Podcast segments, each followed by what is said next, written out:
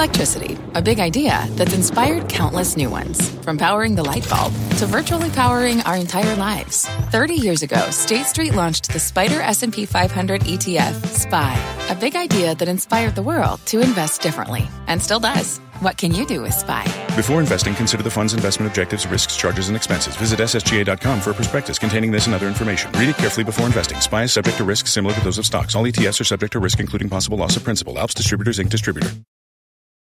I'm Deirdre Bosa, and you're listening to CNBC's Tech Check. Our show is live weekdays at 11 a.m. Eastern. Listen in.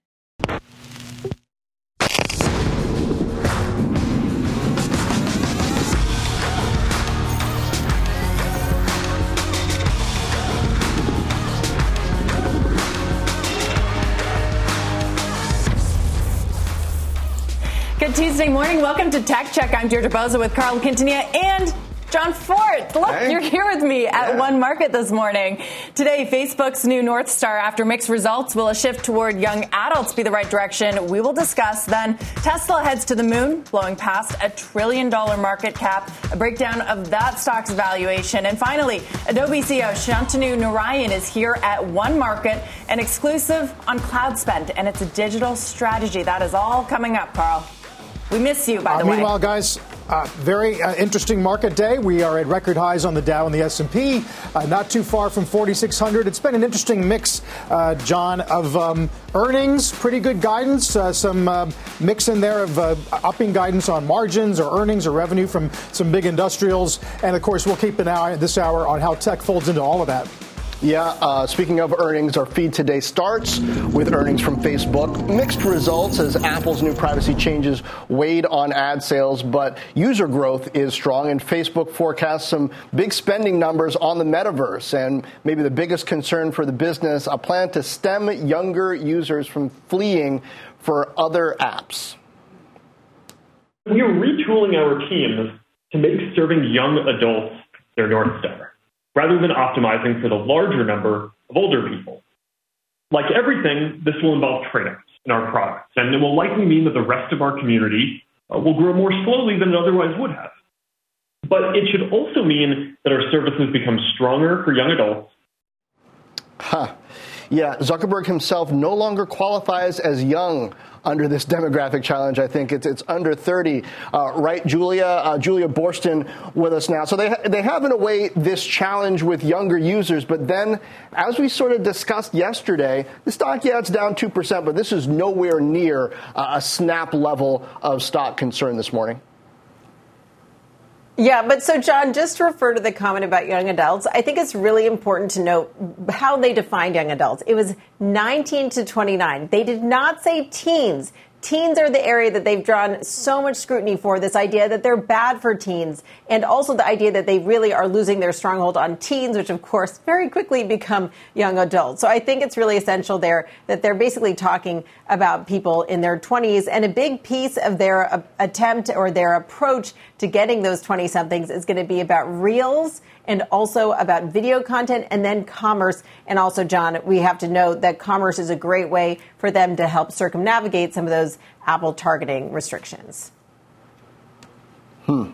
Now, Dee, uh, this is a, great setup, I think, for the overall challenges in tech right now because here's a case of a strong company in Facebook continuing to be relatively strong despite what we saw happen with Snap and Apple having an outsized impact on this whole ecosystem, mm-hmm. even though, sort of platform wise, they're small. Remember, I mean, Apple's not Windows, Apple's not Android, but economically it's a powerhouse. Uh, right, and those privacy changes are taking effect. I guess you have to wonder if this is sort of the peak, right? And we saw how much that hurt Snap and did hurt Facebook, but not as big of a disaster as it could have been. You know, if, as Julia says, right, they're looking towards different revenue streams. And you mentioned commerce, Julia, you mentioned Reels, but the metaverse is obviously a big play as well. Why do we assume that, yes, Facebook is making huge investments in the space, but are they really going to be allowed to create the operating system? There could be some lateral plays here. We talked about NVIDIA before many, many times, up 80% year to date, more than that. And that could be a play, right? If you believe that Snap, Julia, could also come back here, right? If you think that this is an opportunity and they're going to be big players in the metaverse, why not pick up a Snap that's valuation has come down a little bit since the latest earnings versus a Facebook? Well, look, Deirdre, I think there are a couple of topics that you just raised there. One is in terms of this Apple issue, Snap said it wasn't going to be that big of a problem. They said, we think it's fine if we just work with Apple's measurements tools. We should be able to figure this out just by going with the Apple measurement tools. Facebook has been raising red flags about this iOS change and, and the limits to their targeting that it would bring for so many quarters now. So they actually were taking very proactive steps to create their own ways to get around the measurement and targeting limitations. And they're making some progress there. And Sheryl Sandberg talked a lot about how they will be making more progress um, in the fourth quarter. But they do have you know, to really build out their own way to manage measurement when they've lost some of that access through Apple. So there's that issue. In terms of the metaverse, I just want to point out that it's essential to note that they are now going to be talking about the metaverse in a different reporting category. That's really important because mm-hmm. that's where they're going to be spending a lot of money, but not making what, a lot of money. That's Julia, going to be a cost it? center. And the reason they're separating it out, John, is because they want to make sure that you understand that all their apps are continuing to grow and make money. Yeah. And the metaverse, which may but make money down Julia, the line, is not near the, meta, the metaverse. What what is that even? Is that just AR and VR and a bunch of stuff to be determined there. Analysts trying to figure out, you know, this morning on Squawk on the Street, calling it a black hole, and you sort of trust Facebook because they grow stuff. But isn't this the same stuff that Facebook has failed to grow up to this point, and they just sort of rebranded it and said it's the future? Well, they're calling it Facebook Reality Labs. It's FRL, and I think that for now it is it is about AR and VR. And hopefully, you know, if, if you're an investor in this stock, then these become more revenue generating things in the future. But John, the question is sort of how do, does communication and entertainment and commerce and all of these different things move from being on a web or a mobile platform and into this more virtual platform. Well, and also remember, Facebook wants to be synonymous, right, for the metaverse, but there's a whole metaverse ETF, and like we talked about, there's other plays. John, I can see you shaking your head in person now, and you're kind of like, it's, whatever. It's, it's better than FML, I guess. FRL. Okay. There you go, Carl. Uh, well, we'll see, guys. Uh, 320. We asked Cramer this morning whether or not he thought that might be the low, uh, and he said he thought it might be. Uh, we'll, we'll, see over time. In the meanwhile, uh, Tesla is putting the T in trillion, the joining the likes of Apple, Microsoft, uh, and Amazon. Mike Santoli's got to look at that valuation. And Mike, we said this morning in the nine that it added two Fords to the market cap gain just yesterday. Yeah, uh, obviously Tesla and Ford operating really in different galaxies, feeding off of different investor energies and different uh, really mindsets and centuries, you might say. I mean, how many you know uh, Macy's and uh, and Walmart's did Amazon consume on the way up? I think that's maybe the way to think about it. Tesla, no doubt, being uh, sort of valued as a as a software and kind of world changing story, not necessarily as a manufacturer. I have a, a year and a half, just about a year and a half chart up here because I want to show how the cadence of gains gains and these sprints that Tesla has is not something unique to right now. So this right here uh, shows you when Tesla announced a stock split August of 2020. In three weeks, the stock went from 275 to 500. It's a non-fundamental input. It shouldn't matter to the valuation. It mattered to the stock. And as soon as you got to that split was effective, the fever broke. That was when Fang and other mega cap growth kind of fell apart for about a month, two months, and that was the, the decline right there. Then S&P says it's going to add it uh, to the index, the S&P 500 index. It goes on another run. It peaks right about here at 675 the moment it got into the S&P 500. It also backed off. We had the other run into the early part of this year, the ARK speculative growth stock uh, kind of phase and that actually worked for a while but we actually were underwater if you bought it through the s&p 500 index for a lot of this year. And now we're on another one of these sprints. It's not just about hertz ordering 100000 cars. It's about everything. It's technical momentum. It's the fact that you had a good quarter. It's the fact that you have people on the street putting $1200 price targets on it. And it's the fact that there's a stupendous amount of money being placed into short-term call options in this stock as of the last couple of days helping to shoot it high so it's self-reinforcing in the very short term, but that's getting pretty vertical as it did right there. Look at the other stocks that have preceded Tesla into the trillion dollar market cap range. The first lesson you would get from this chart is that it hasn't acted as any kind of a ceiling right? So these stocks have kind of powered through. Uh, you want to talk about Apple in August? Of 2018, you know, it doesn't really matter which one you pick, but it's right here. It had $265 billion in revenue that year, $60 billion in, re- in, uh, in earnings. You have Tesla this year supposed to do 52 billion in revenue and 7 billion in earnings. The only one that really compares in terms of the uh, valuation on earnings is Amazon when it got to a trillion dollars in September of 2018, 232 billion in, in revenue that year, but 10 billion in net income. Famously, Amazon restraining its margins Tesla doesn't restrain its margins. It's actually enjoying very high margins. And it's basically similar story for Microsoft and Alphabet as well. They basically had far larger business scale uh, when they got to tr- a trillion dollars, even if the stocks could not be considered cheap on an outright valuation basis, except for Apple, perhaps. Uh, Mike, you know, there's this piece on the wire right now looking at yesterday's action on Tesla, and they point out the Hertz order, uh, passive fund buying, yeah. um, a squeeze on short sellers, but then the options, the bullish options bets and the way in which market makers had to buy to hedge. Yeah. I mean, is it a comment on how options are an increasingly powerful dynamic on individual names? Absolutely. Been the case for about a year and a half. And in the short term, it's absolutely the thing that creates this force behind the buying. Now, it only can happen if you're going to have fundamental owners of the company that are not going to be active sellers into it in a very urgent way. Uh, and we do know from uh, from Tesla, it has a never sell core shareholder base that is allowing that to happen in the short term. The, again, the fever ultimately breaks. A lot of those options literally expire on Friday. They're weekly options, so you have to see how the, the market navigates it from here. Mike, I like how you called them the never sell, John. We also call them uh, hodlers, right? Yep. And it's That's important right. to remember that Tesla got to this point, $1 trillion market cap, made a lot of retail investors rich along the way. It wasn't just institutions, hedge funds, but Tesla's been this hot consumer company now it's this sort of fleet company, right? I heard an analyst talking earlier today saying that, okay, yeah, the competition's coming, it'll be online by 2025, but that's a lot of time for Tesla to collect a lot of data to figure out what works with Hertz potentially go into ride sharing, logistics. Yeah, but I mean, I'm not uh, a, a stock analyst, but I've been a tech reporter for a while, and this reminds me of some previous cycles where sometimes investors start thinking that what's familiar is normal.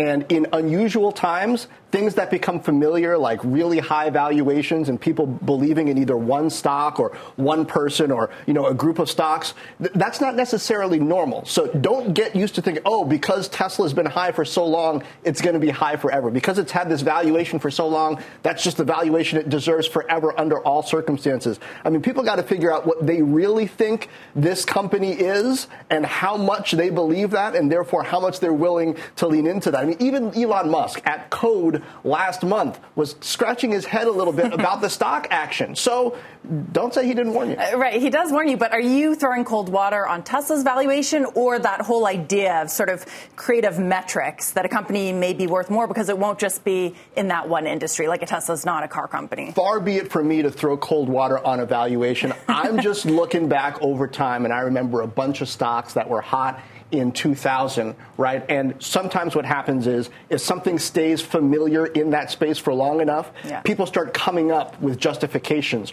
for why that's just the new normal or it's going to stay that way. And then maybe it doesn't. Ouch. Fair, fair. Well, you mentioned inflation, and we're talking Tesla. So let's talk about Cathie Woods, and she had some comments on the inflation debate and technology. Yesterday was Jack Dorsey. Today it's Elon Musk warning about high inflation. Cathie Wood responding to both, reiterating her call that new technologies will help, quote, bend the curve and keep prices in check in the short term, at least, while we've experienced these supply constraints, higher prices. Wood's ARK Invest funds have underperformed. Year to date, the ARK Innovation Fund is still negative, and worth noting, too, that in the third quarter. Um, all six of her funds underperformed. And, you know, she puts it in terms, she looks at next generation technologies like artificial intelligence and saying that these will ultimately be deflationary sources. And after the bell today, we're going to get two very important indicators of this Microsoft and Google parent Alphabet. And I know last time you spoke, you spoke to Satya Nadella, he had some comments on deflation and cloud forces at work.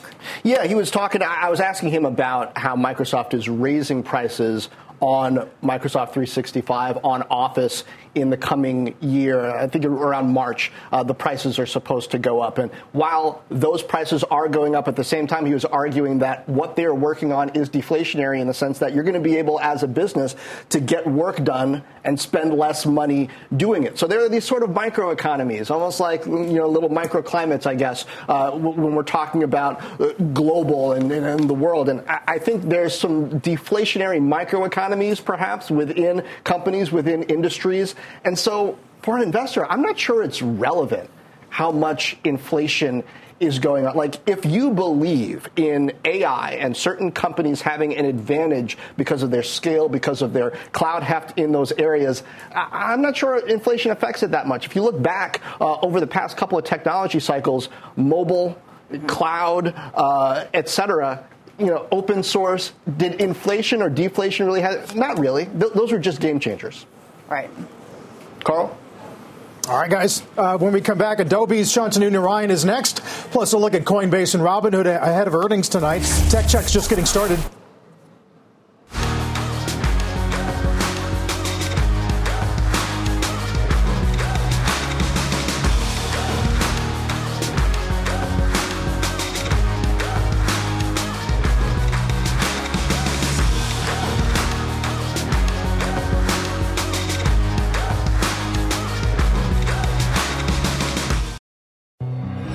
Hi, I'm Ben. I suffer from a condition called writer's block. It strikes when I'm at work. That's why I choose Canva Magic Write. It works fast, generating texts in seconds, thanks to AI. Common side effects include increased productivity, compliments from coworkers, feelings of satisfaction. Now I can say bye bye to writer's block. Ask your boss if Canva Magic Write is right for you at canva.com, designed for work. Edward Jones, who knows that just like life, financial planning isn't only about long-term goals. It's about the moments big and small along the way. And when it comes to achieving everyday financial goals, Edward Jones works hard to connect you with someone you can trust professionally and personally. That's why they created their free financial advisor matching tool to help you find a financial advisor in your community. When you take the quiz and get your matches, don't expect just a list of resumes. You'll also see each financial advisor's story and personal interests. And when it's time to meet for the first time, they'll focus on your story. Asking questions to understand where you're headed and why. Because Edward Jones knows that at the end of the day, behind every financial goal is a life goal. And that's what really matters. To learn more and find your financial advisor partner, take the quiz at match.edwardjones.com. Get check on Coinbase. It is up more than 40% since just the start of the month. Citi initiating the stock at a buy today price target of $415, trading lower by about one tenth of a percent this morning. But Citi says shares are positioned to make higher highs and higher lows because of crypto volatility. Remember, Coin still has not reached its highs from its IPO back in April. And take a look at shares of Robinhood. They are in the green this morning ahead of its earnings report after the bell today. That stock is just up about 4% since its IPO. And another name, more than 50% off of its highs. Different trading in these names, certainly over the last yeah. month. Kate Rooney joining me on set. Mm-hmm. Thank you very much. to be here. And as we look ahead to earnings, it's all about these viral events, right? Which is really what drives the trading in Robinhood, yeah. that drives its revenue. Yeah, absolutely. First quarter, it was GameStop, and that was their first quarter really reporting as a public company. Second quarter was Dogecoin. Elon Musk, SNL, the huge run up in Dogecoin and cryptocurrency and the mix of transaction based revenue went from equities mm-hmm. to crypto. Crypto, Essentially a crypto. It is a crypto, a crypto and it was more than half of transaction based revenue, up from something like 3% a year earlier. So Robinhood really was looking like a crypto company in the last quarter. They guided, though, in the last earnings report saying listen, crypto is going to slow down, trading revenue is going to slow down, and so they've they've set the stage for slower growth. Has there been a viral event in Q3? I know it was no. on leave, so I'm trying to think. Exactly. There wasn't like a GameStop or an AMC or nothing close. But there was the big move in Bitcoin. There was, and analysts have said, you know, this the social media stock market interaction or crypto interaction is not going away.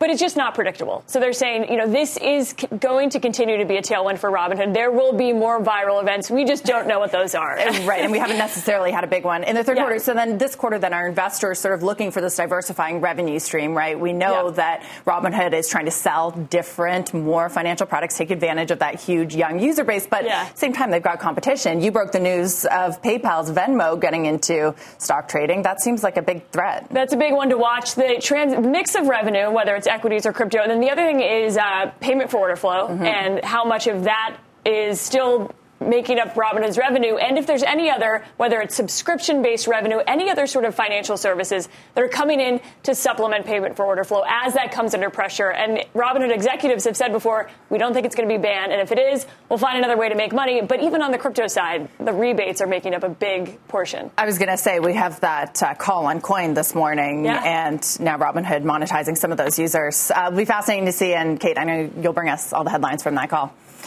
Meanwhile, let's get over to John. He just went downstairs to the One Market balcony, and he is talking Adobe, which is kicking off its creativity conference. John, I'm going to throw it down to, over to you down there. All right, Deirdre, thank you. I'm here with Shantanu Narayan, the CEO of Adobe, ahead of Adobe Max.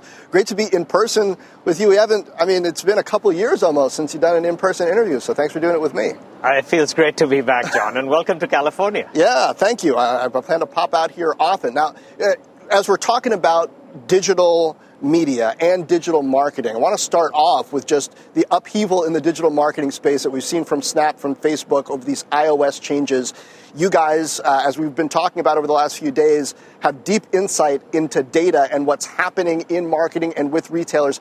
How is that affecting you guys as your customers are hungry for data that's telling them whether their business is working the way it should? Well, John, first, big picture, I think everybody realizes that it's going to be a digital first world. And so it doesn't matter whether you're a government, it doesn't matter whether you're a financial institution, all businesses are saying, how do we engage with our customers digitally? I think in that journey, you have to navigate, as you point out, what you're doing with the security of information, what you're doing with privacy. Uh, but the big conversation that we're having with every company is instead of focusing on third party data, how do you really take advantage of your first party data? How do you create a trust relationship with your customers? And so I think we're seeing a transition, uh, even from the advertising, where the focus was on acquisition and where third party data was important, and people talked about the cookieless world, to what can you do with first party data? When a customer engages with you, how do you create that personalized experience? And so I think that tailwind's only going to continue and the focus is going to be on ensuring that your first party data is viewed as an asset. Hmm. And I think the other thing that I think all of these companies would say is that that trend's only going to continue, and therefore Adobe is going to become more relevant in that journey. and that creative content that gets created in Premiere, Photoshop, Illustrator, InDesign, so many others, is sort of what, what creates that relationship that gets you the first party data. So let's talk about Max. What are the most important announcements out of this? Uh, you've been leaning heavily into AI, into content attribution, which goes to the security stuff. Uh, there is so much again at Max. And you know, it's just this incredible event for our product folks because it all comes together. I, we're going to miss the part where we were with the community and you know, you have uh, tens of thousands of people with us, but last year we had over 20 million streams. A couple of key announcements. The first is, as you point out, artificial intelligence and Adobe Sensei. All of our products are being infused with this, so new versions of Photoshop and Illustrator and Lightroom are certainly coming out. The Frame.io acquisition that I know we've covered. Yeah. And so collaboration is a big theme and what we are doing around collaboration. Another theme is everything to do with how people can engage in the web as people are increasingly working in different places. And so we're going to be previewing uh, versions of Photoshop on the web, Illustrator on the web, some really new products like what we call Canvas on the web, uh, where people can really engage and uh, participate. And creativity for all. How do we make our products more accessible, more fun, more enjoyable for a much broader set of community? how much potential is there to expand the market for high-end creative tools? I mean, I'm looking at what Canva has been doing, and you guys have been uh, over your te- tenure not letting anybody run away with any markets. But uh, how much of, of what's happening now is using the web to enable people who might not see themselves as inherently creative to use these tools? I think increasingly everybody has this story to tell. Hmm. And our mission of enabling people to tell that story it's the golden age of design and creativity. New devices are emerging, uh, new ways of consumption are emerging, uh, new formats are emerging. The power that you're seeing with chips and everything moving to the cloud. I know there's a lot of conversation around the metaverse as well. And so when we think about the opportunity for Adobe, it's never been greater. Hmm. And whether that's the web as a surface, whether that's mobile as a surface, uh, collaboration, new media types, uh, you know, our product teams have been incredibly excited about the canvas on which they can create stuff. You mentioned chips. I'm going to talk to Pat Gelsinger at Intel while, I'm out here in just a couple of hours. But there's been a lot of talk about Apple, the M1, uh, the Pro, and the Max. That's a lot of power that they're putting out there, and it's going to take, I mean, they're relying on you, right, to make the best use of that. How much potential is there to expand the productivity and the, just the, the creative uh, uh, capabilities uh, of your customer base from what seems like an unprecedented amount of competition and innovation that's happening in CPUs and GPUs right now? Well, I think, John, if you take a step back, you can never have enough computing power or, you know, you can have, never have enough bandwidth. And so, you know, we lap it up. And I realize how old I am when I sometimes think about the first versions of the Mac or Windows operating systems and what you had in memory. Mm.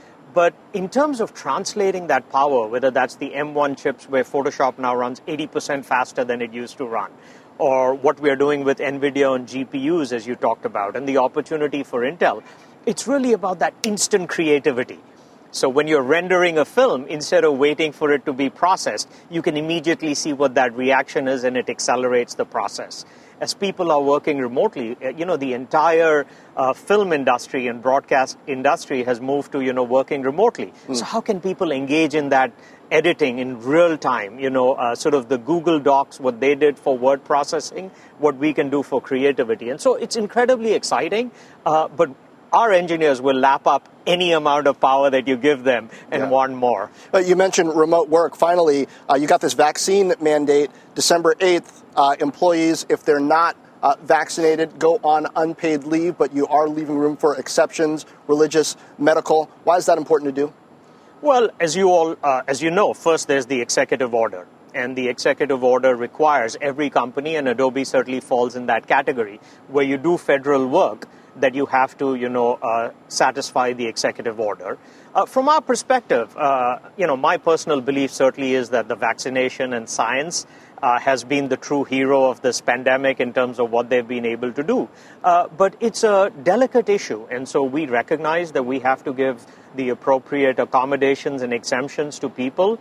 Uh, but in this case, we're satisfying the executive order that exists, and we will, you know, be very uh, accommodating of, of people as we navigate through this. Well, as we navigate, it's good to be back in person uh, doing this. Uh, it's, it's great to do it over software, but it's also great to do it in person. Shantanu Narayan, Adobe CEO. Thanks for being with us on Tech Check. Thanks for having me, John. Carl. All right, John, when we come back, Apple's conflict with the ad giants, how Tim Cook is reshaping business models across the internet and his own as well. Plus, Snapchat shares may be down almost 30% since the drop last week, but Cathie Wood's buying, purchasing over 460,000 shares, selling a little PayPal and Pinterest. Don't go away. Support for this program is provided by Chevron. Demand for energy is projected to continue rising in the future. To help keep up, Chevron is increasing their U.S. oil and gas production, and they're innovating to help do it responsibly across their operations, including their Gulf of Mexico facilities, which are some of the world's lowest carbon intensity operations, helping supply energy that's affordable, reliable, and ever cleaner. That's energy in progress. Learn more at chevron.com slash meeting demand. Welcome back to Tech Check. I'm Carl Quintanilla with Jon Fortt, Deirdre Bosa. Stocks broadly higher today. Got some record highs on the Dow and the S&P. Just a few points now from 4,600, thanks to some strength from Apple and Amazon today. Nvidia at the top of the Nasdaq. More on that in a moment. First, though, let's get a news update with Rahel Solomon. Hi, Rahel. Hi, Carl. Good morning. And here's what's happening at this hour. Consumer confidence rising unexpectedly this month. That's despite rising inflation where consumers are planning to buy homes, cars, and major appliances. Also, the conference board says that nearly half of Americans plan to take a vacation in the next six months, and that's the highest proportion since the pandemic began. And speaking of new homes, sales surging 14% last month to the fastest pace in six months. The sales growth coming despite rising prices. The median price of a new home rose 9.5% over the last year to nearly $409,000. UPS shares soaring 7%. Q3 results got a boost from strong e commerce demand and higher shipping rates. The company also raising guidance for full year operating margins. And shares of Lockheed Martin extending losses now down about 11%, also trading near their lowest level in eight months. Aerospace and defense company says that supply chain issues and other external factors are hitting sales and profits. You're now up to date, Carl. I'll send it back to you. Well, thanks. Uh, all eyes have been on names like Facebook and Tesla today, but Josh Lipton's got some other movers at the NASDAQ. Hey, Josh.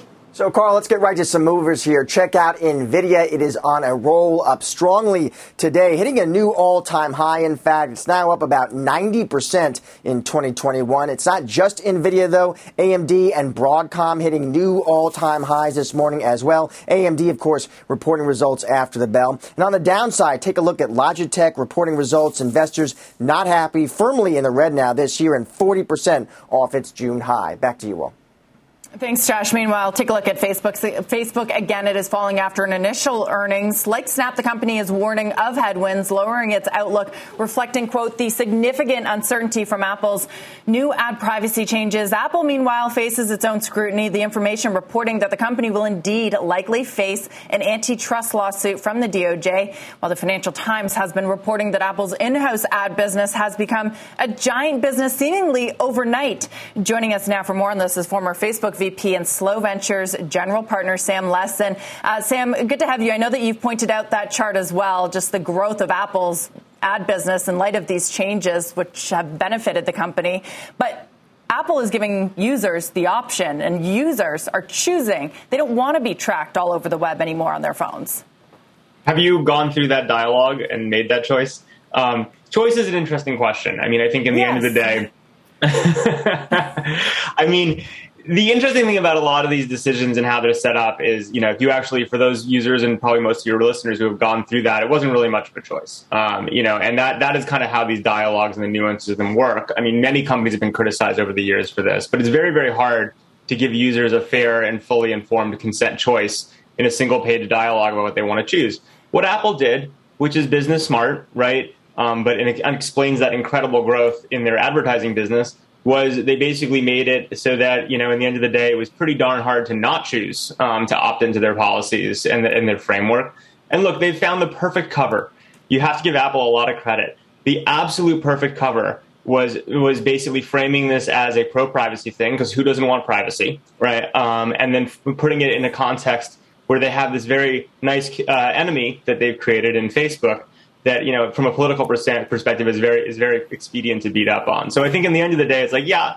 I look at that chart. I'm like, wow. You want to talk about monopoly power? That's exactly what it looks like. But Sam, right? you, are you saying? To, are you saying that Apple simplified it too much? That users didn't really know what they were opting in or out of? I mean, it does seem pretty no, straightforward and simple to a lot of people. Do you want to be tracked or not? People don't want to be tracked. Facebook is. Do you know it? Do you know it? I think the question is, do you even know what track? Do consumers even know what tracking means, right? And they know the implications of that. Do they know what that means for the ability of small businesses to get them the goods and services they want at good prices? Do they actually know what any of this stuff means? The answer is no, right? And the answer is Apple knows that, and they did something that's extremely expedient from their perspective. Um, again, the interesting thing about what Apple has done is they've basically pulled the Microsoft playbook from the from the 1990s, but they actually pulled it off, right? Because they did way better PR um, and they've set themselves up in an incredibly advantageous position as a result. So, look, regulation is coming, and it's complicated, and it's not clear that Washington knows how to deal with this stuff either. Um, and, but it is an interesting question where you know people used to joke about those click-through agreements, where you scroll through pages and pages and pages and just hit accept. That's what Apple did, but in reverse, right? Which is you make a question so simple, right? That everyone says, "Yeah, of course I want privacy. Who doesn't want privacy? Everyone loves privacy. What does that mean? I don't know, right?" So it's just fascinating to watch it all play out. Honestly, it's it's um, it's making me somewhat cynical about about the industry and and the government. For, for again, I'm coming around to that perspective. Well, uh, maybe some might argue, Sam, that um, instead Facebook shouldn't have allowed their model to become so reliant on on their product. On oh well, that I agree with. I mean, I think this is actually if you think about the future of the metaverse and where things are going, yeah, it is really rough to build on someone else's platform. Um, and you know, in a world of the duopoly of Android and and iOS is not a world that I think any other technology company would have chosen. Um, but it is how the world played out, partially because it's so expensive to get into that game and to have kind of built those platforms. And so we do exist in a world where there's basically two, it's a duopoly with Apple controlling all the most valuable customers, um, which is an interesting world to be in, um, you know, from an example. And that's right. when you look at tech platforms that love the web or are looking for new platforms to build, you can understand why, because they, they hate being on top of these platforms. Sam, I feel like that's exactly it. It's hard to build on someone else's operating system. So that's what Facebook is trying to do in the metaverse, right? Build its own platform where it then can potentially have more control, charge commissions itself. I wonder then if you think that Facebook at this point, the downside is already priced into shares. I mean, you take a look at the valuations, forward PE ratios. Um, Facebook is roughly 20 times fiscal 2022 earnings. Apple's at 26 times. It's expected to grow its revenue 3% only next next year. So do you think that investors are sort of undervaluing the company right now and this could sort of take off, especially if those metaverse ambitions prove to pan out?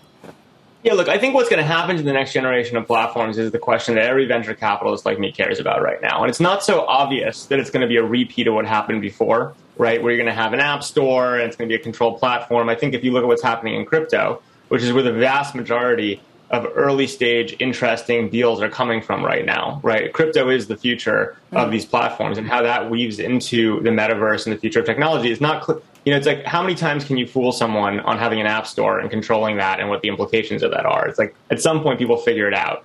So I think what you're going to see is the technology future and what the metaverse is and how Facebook plays in is going to be way more interesting and modern and complex um, than the current world we exist in. But yeah, if you're asking from a pure value perspective, you know, it is interesting to watch. I do think investors have priced in the fact that it's extremely hard to exist on someone else's platform.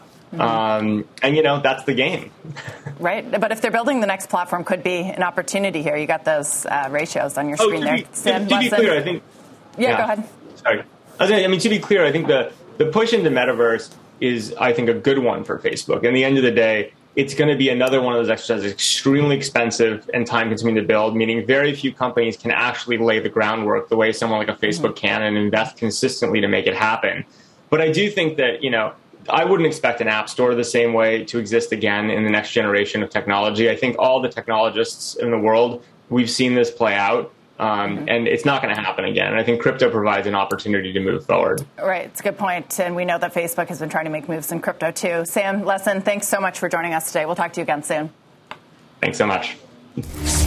Meantime, Microsoft, Alphabet, Twitter, AMD, we've got what to expect as those results roll in after the bell tonight. Plus, remember back, we told you about the crypto company's new MasterCard partnership that sent shares surging yesterday, giving some back today.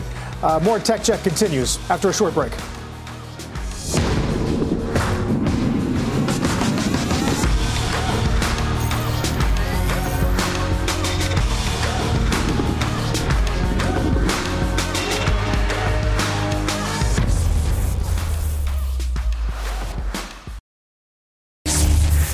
Eye on Spotify today. Uh, up fractionally, shares have massively underperformed year to date, down more than 16%. But Morgan Stanley is bullish, saying compelling upside could be ahead given growth in the company's premium users and gross margins.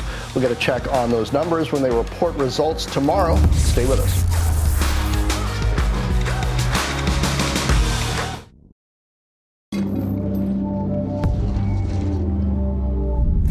Time for another gut check and some intel on Intel. BMO downgrading it this morning after that earnings sell off on Friday, takes the bull rating off and calls it a market perform. The problem here, they say, isn't the foundry investment impact. It's the underlying assumptions. Gelsinger is factoring in that BMO just cannot wrap their heads around. Price target down to 52 from 60 with a downside scenario of 45. That stock at about 48 and change right now. And Jon, you're speaking to Gelsinger again later today, and this is it feels like it's been a critical juncture for Intel for many, many years now. And if not Gelsinger, who in the world can pull it off? It's an ambitious plan, certainly. It is one of the most ambitious turnaround plans that I've ever seen in technology. And part of what's unusual about it is Gelsinger is laying the whole thing out and saying, here's what we're going to do, here's what we have to do. Usually, when there's a turnaround plan, it kind of rolls out in secret and people see it in dribs and drabs and gradually believe. But this is like Ocean's 11, right? like, what are the chances of them actually pulling off that heist? In the movie they do. Can Gelsinger do it in the semiconductor market? And here we have a lot of analysts uh, betting against him you know, because because it's. It, it, who, who's ever done well, this if it's Ocean's 11, yeah, then yeah. The, the, chances. Uh, especially, Carl, when it comes to that compound annual growth rate of 10 to 12 percent, which Intel has never hit in the past. But if they pull off this plan, maybe they can. Uh, yeah, it's going to take some time, and that's certainly why the market uh, has sent Intel shares now negative uh, for the year. In the meantime, over 90% of analysts covering Microsoft and Google have buy ratings on those names, but after the big runs already this year, can they beat expectations and keep going higher? We'll talk about that in a moment. Stay with us.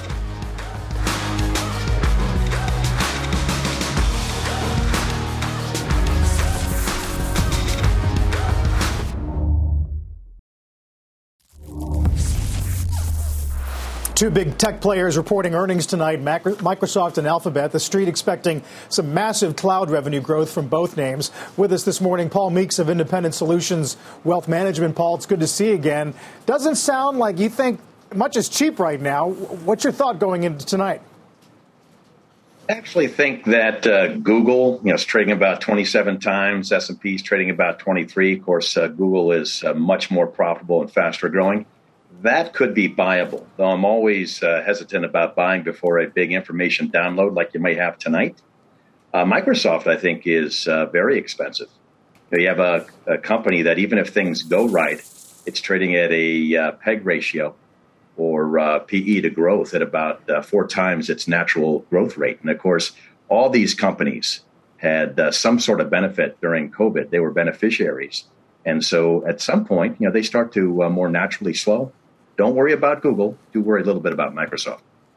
Yeah, it does sound like Google is your favorite FANG name, at least. How do you think they have managed to escape the conversation regarding regulatory risk, I guess, relative to their large peers? Now, that's what I'm going to be looking for tonight because uh, what ails Facebook does not necessarily ail Google, or at least not to the uh, same nasty effect. But uh, there will be some discussion, you know, particularly since these companies report so uh, close to one another. Let's see what happens. In the meantime, the fundamentals be great. They do have slightly different uh, digital advertising models.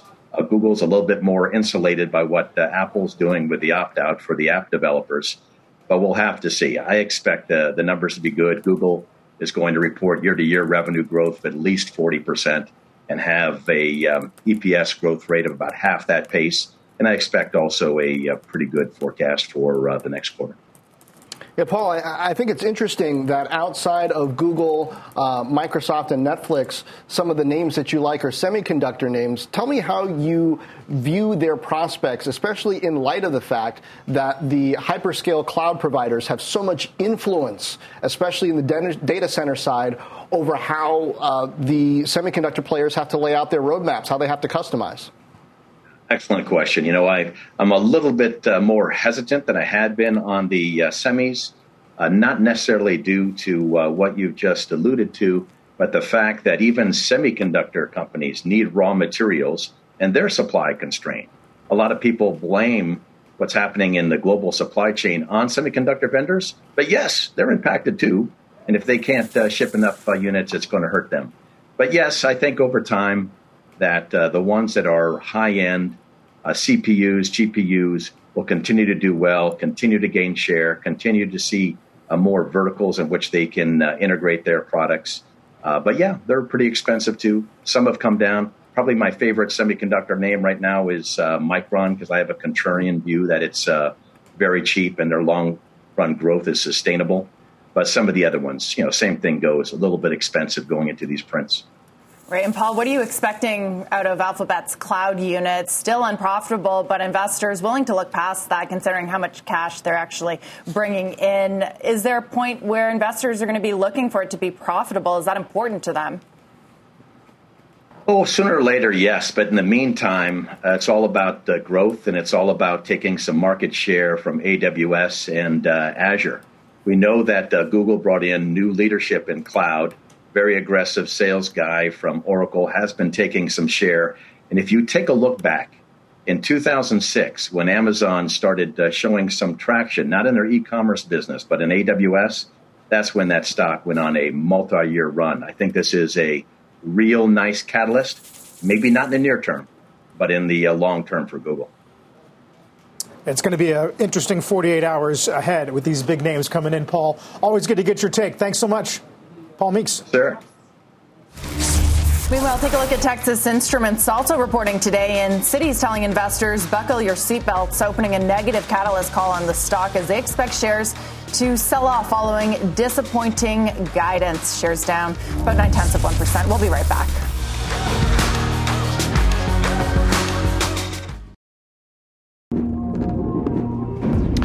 Thing. It came up earlier that Apple is likely to face an antitrust lawsuit from the Department of Justice, according to a report from the information. That report says the DOJ has made significant progress in recent months on its probe of the tech giant, which began in 2019. The flurry of activity over the summer includes DOJ lawyers inquiring how Apple maintains its strong control over the iPhone, as well as a fresh set of subpoenas sent to Apple's business partners. D, if it's funny, uh, Sam Lessin, more Sam Lessin, please, uh, because there's so much anti-Facebook. It's nice to have a strong, like all-in pro-Facebook voice. He was saying that all of the customers. You're one of the few people who would say that, by the way. But go ahead. Yeah, all the hey, you got to have uh, that, that balance all the premium customers are on Apple. Now that's so interesting because over the years we've seen Samsung, right, biggest chip maker, display maker in the world, challenge Apple on phones. Hmm. They should have been able to figure that out, but they couldn't. We've seen Google, massive advertising player, massive tech company, challenge Apple with Android, get more smartphone market share than Apple, and yet still not be able to command the premium. But Apple's a monopoly. I'll look forward to seeing what the DOJ's case is here. Well, talk about branding, right? I mean, even when we talked to Sam Lessin, it's hard to argue, even when he was saying that users don't really know what they're opting in or out of. I think that they do. And Apple has built this brand around privacy, whether you believe it or not. I think that's what the average consumer and perhaps lawmaker may believe. So it might be harder to go after Apple. But you take a look at, at Google, right, Carl? And, you know, they halved the Google Play Store commissions before the actual any kind of ruling came down. So perhaps this will weigh on Apple. Uh, we'll see. I mean, Apple ostensibly is doing it not just for PR purposes, as Sam would argue, uh, but because their customers see value in it. By the way, the story out of the information, founded by Jessica Lessin, so a lot of lessons regarding Apple today. Uh, busy night tonight, and of course, in the morning, we will get Coke, McDonald's, Boeing.